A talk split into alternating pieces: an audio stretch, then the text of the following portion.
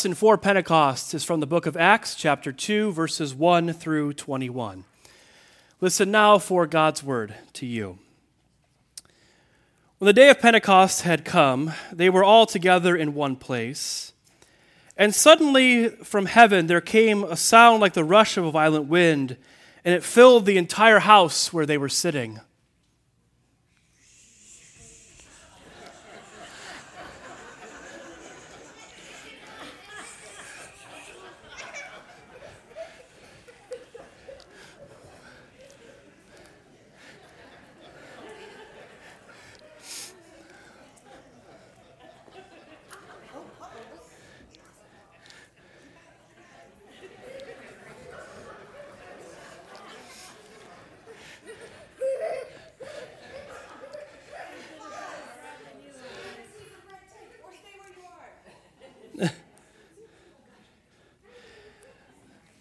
Divided tongues as a fire appeared on each of, uh, appeared among them, and a tongue rested on each of them.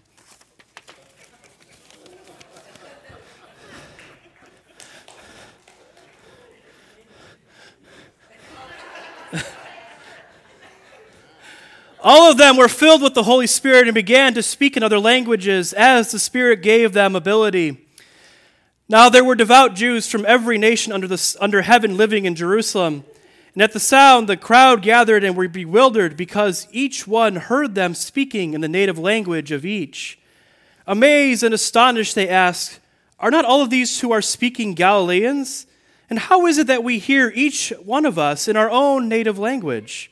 Parthians, Medes, Elamites, and residents of Mesopotamia, Judea and Cappadocia, Pontus and Asia, Phrygia and Pamphylia, Egypt and parts of Libya belonging to Cyrene, and visitors from Rome, both Jews and proselytes, Cretans and Arabs.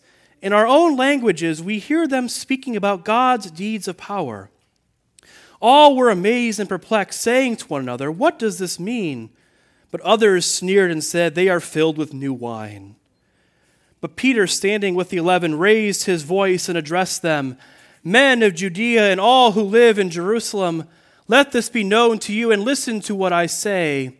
Indeed, these are not drunk as you suppose, for it's only nine o'clock in the morning. No, this is what was spoken through the prophet Joel. In the last days it will be, God declares, that I will pour out my spirit upon all flesh, and your sons and your daughters shall prophesy, and your young men shall see visions, and your old men shall dream dreams. Even upon my slaves, both men and women, in those days, I will pour out my spirit, and they shall prophesy. And I will show portents in the heaven above and signs on the earth below blood and fire and smoky mist. The sun shall be turned to darkness and the moon to blood before the coming of the Lord's great and glorious day. Then everyone who calls on the name of the Lord shall be saved. This is the word of God for you, the people of God. Thanks be to God. A round of applause for all of our actors.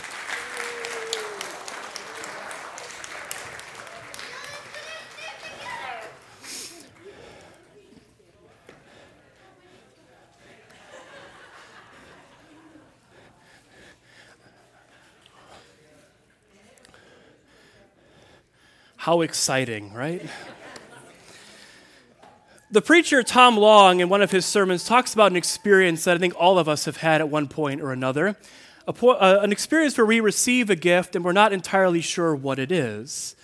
That we are gathered together at some family Christmas party or a birthday party or a bridal shower, and someone hands you a gift and it's beautifully wrapped, and all the eyes are on you as you open it, and you open it up and you wonder is it a pencil sharpener or a coffee grinder?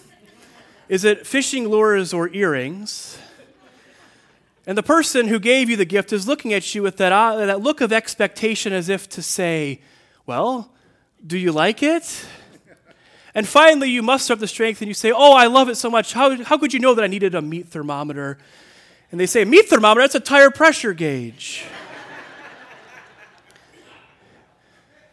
We've all had that experience of receiving a gift that we're not entirely sure what it is. And here on Pentecost, as the Holy Spirit arrives, we are receiving a gift. A long awaited for, a long expected gift. that Jesus tells his disciples that when he leaves, someone else is going to come in his place. That the Holy Spirit, the advocate, is going to arrive. And that just before he goes back to God, he tells his disciples to wait in Jerusalem for the arrival of the Holy Spirit. And so for 10 days, they gather together, they wait, and they pray. And now, finally, 10 days later, the Holy Spirit shows up in dramatic fashion. The Holy Spirit knows how to make an entrance, and it was beautifully and wonderfully dramatized by everybody who participated in that retelling of the story.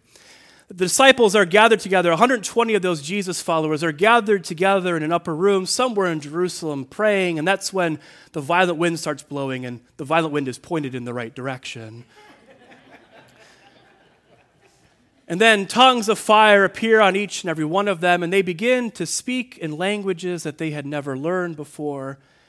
And all of the, the crowd of diaspora Jews who are gathered there in Jerusalem to celebrate Pentecost, which was originally a Jewish festival before, long before it was the birthday of the church, they ask, How is it that we are hearing our own languages? Aren't all of these Galileans?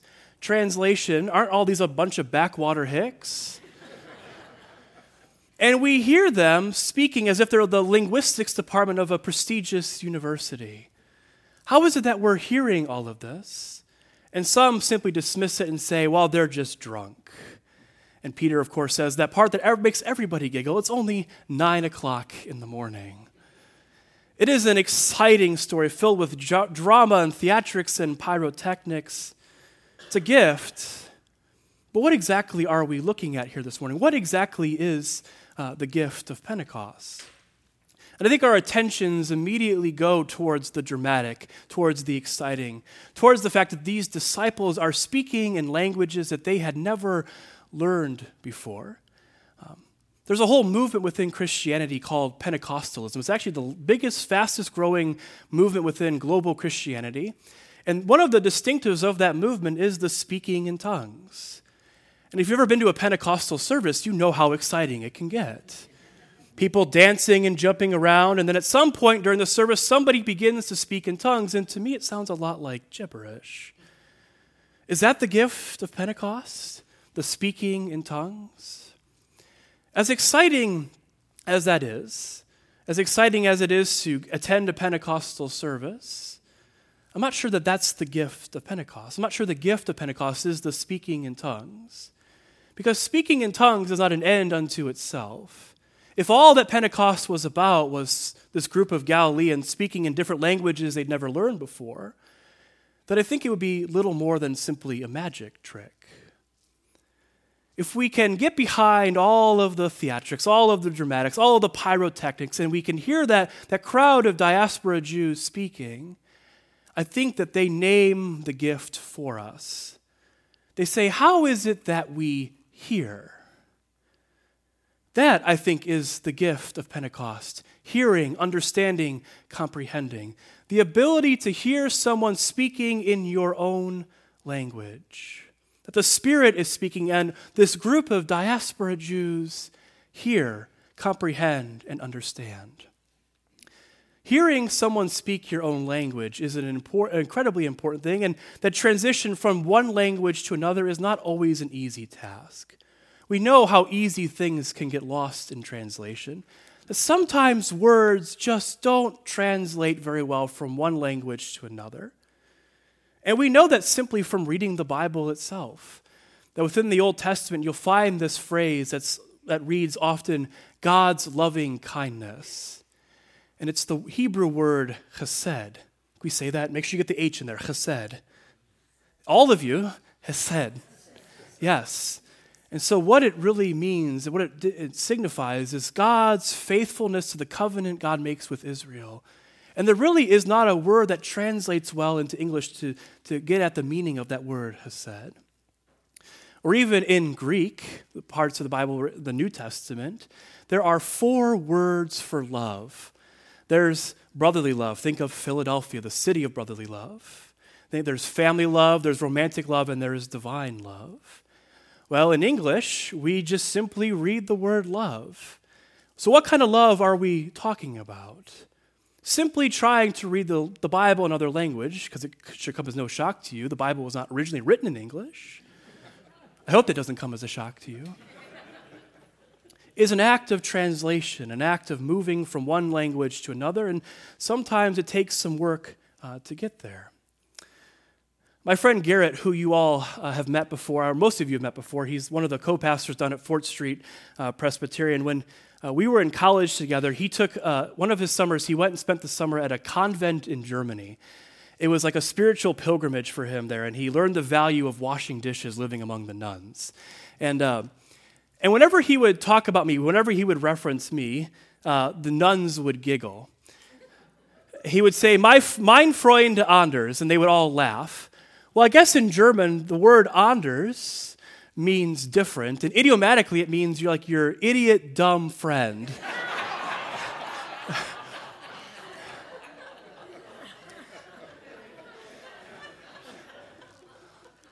and so every time Garrett would talk about me, they thought he was talking about his idiot, dumb, stupid friend even as we move, not just from one language to another, even within the same language itself, we know that there are different dialects. So I, like most of you, am a good Midwesterner. I grew up calling soda pop. Yes, thank you.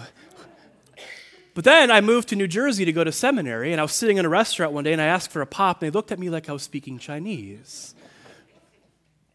Or think even about the differences between American English and British English. Uh, my son Axel is a fan of the show Peppa Pig, a British show named Peppa Pig. It's about this anthropomorphic four year old pig who lives with her brother and her parents. And so he learned the British phrases for things. So when we would go to the gas station, he'd ask, Dad, are you going to get petrol? or when I would open up the trunk, he'd go, What are you doing in the boot? And I put windshield wiper fluid in the, in the hood, he'd ask, What are you doing in the bonnet? All of these differences between languages. And then moving to Michigan, I had to learn what a Yooper was, what a Michigan left was, and how to show where I live on my hand. Am I using the right hand? From yes, okay, good. I'm still learning.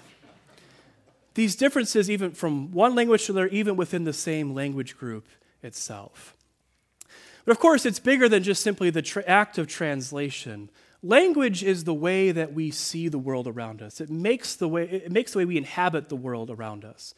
Uh, Debie Thomas, in her commentary on this passage, says that to speak in one language as opposed to another is to really inhabit the world differently. It's to embody the psychologies, the histories, the spiritualities of one group of people. And those differences can be quite enormous. So there's this great TED talk given by a linguist named Lera Boroditsky, and she talks in that TED talk about how um, she worked among a, a group of Aboriginal people in Australia.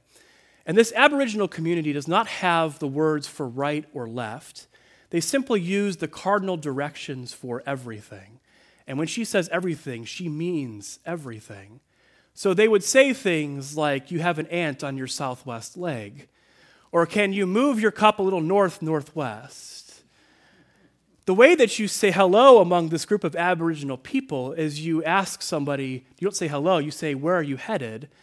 And your answer is, oh, I'm headed north, northwest, a little bit of ways. Now, some of you directionally challenged people would have a very hard time communicating with this Aboriginal group of people.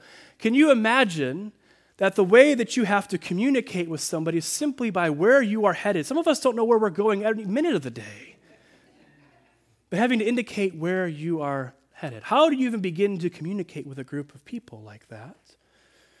Boroditsky continues and she says that if you laid out a group or you handed a, somebody a, a bunch of photographs from their childhood to the present and you asked them to lay them out chronologically, we English speakers would lay them out left to right. It has to do with reading direction. Hebrew and Arabic speakers would lay them out right to left. But if you ask this Aboriginal group of people to lay out their photographs chronologically, if they're facing east, it goes left to right, or west, it goes right to left. If they're facing north, it goes towards the body. They understand themselves, their, their, their self, not to be the center, but where they exist and live on the land dictates how they understand their person. Very different from how we as Western people communicate, where wherever I move, the landscape moves with me. They understand the world very differently. Of course, what about those languages where you have nouns that have been assigned gender? Languages like Spanish and German. Think back to your Spanish high school class. All the L's and the la's that are in front of uh, different, different nouns. Um, so in German, the word for the sun is masculine and the word for the moon is uh, feminine. In Spanish, it's the opposite. And Boroditsky asks, does it change the way that they understand the world? Well, it turns out that it does. So in German, the word for bridge is feminine, has been assigned feminine, and in Spanish, it's masculine. And so Spanish speakers will use typically masculine describers to describe the bridge, whereas German speakers will use feminine descriptions for the bridge. And let's take that even a little bit further. In German, the word for God has been assigned as a masculine noun. And so, what does that mean for the ways that they understand God? Is it simply in masculine terms? What about seminary students like myself who go and read translations of German theologians who loom large in seminary classrooms? And the, the pronoun for God has been translated as Him with a capital H. Does it impact the way that we understand God? Is God just some big, giant cosmic Him out there? Impact the way that we see the world. But I think even beyond just the languages of English or Spanish or German or the dialect that this Aboriginal community spoke, language is even bigger than that. I had a, a, a supervisor in one of my seminary internships who asked me, How do you receive feedback? In other words, how can we communicate, how can I communicate feedback to you, criticism, the things that you're doing well, in a way that you can hear it, in the way that you can understand it? Or let's go even more. Think about that famous book, The Five Love Languages. How is it that my actions, my words, are communicating love to you in a way that you can hear and understand them? Um, that there are different ways of receiving love. My mother in law calls it paying somebody else in their own currency. And sometimes there's a rather large exchange rate. And I learned that firsthand when I first got married to Heather. When we first got married and we moved into our first apartment together, I would do things around the house. I would do the laundry and the dishes, and I would say, Look, Heather, look at all the stuff I did around the house. And she would look at me and said, So? You live here. You're supposed to contribute to the house. and at first, I was, my feelings were hurt. But then I realized I was trying to communicate love to her in a way that she could not hear or understand.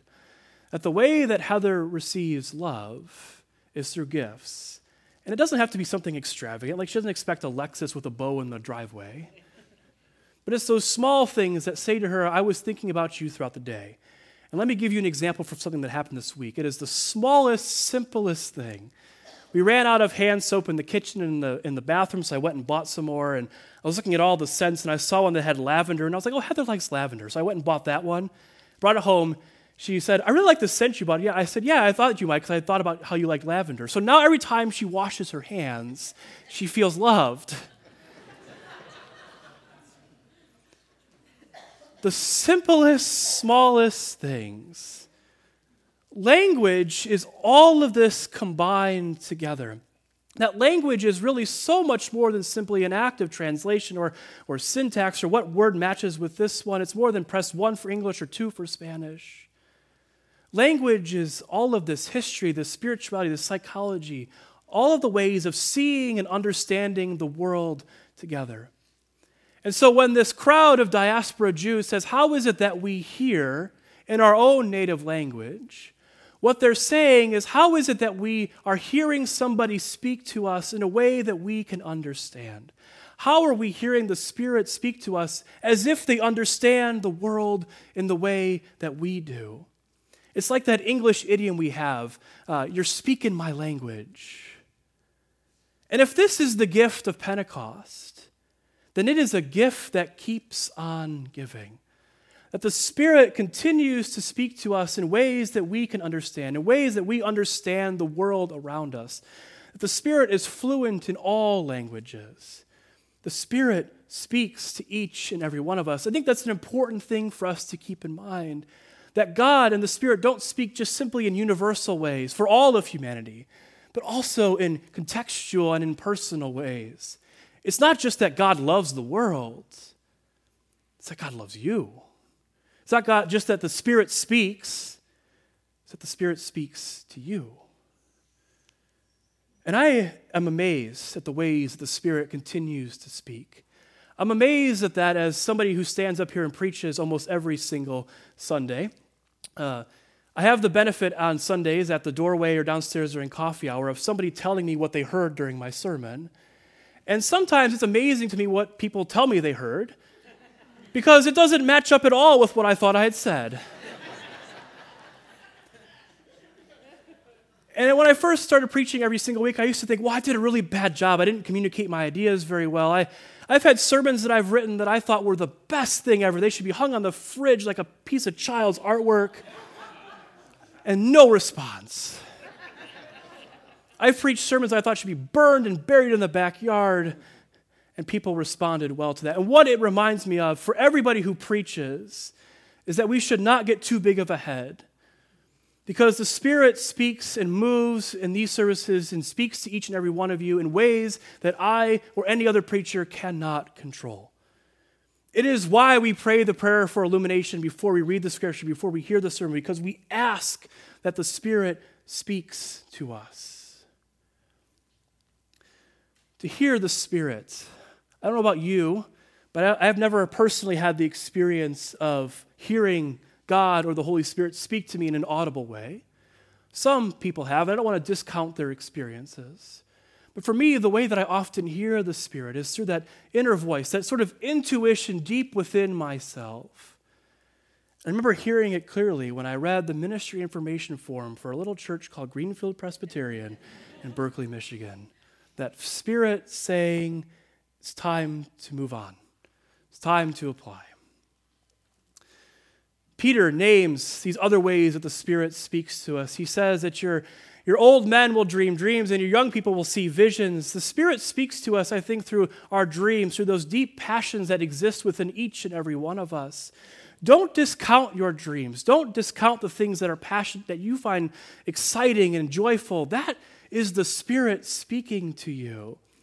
Frederick Buechner had this famous quote that says, The place where your deep gladness and the world's deep need meet, that is your vocation.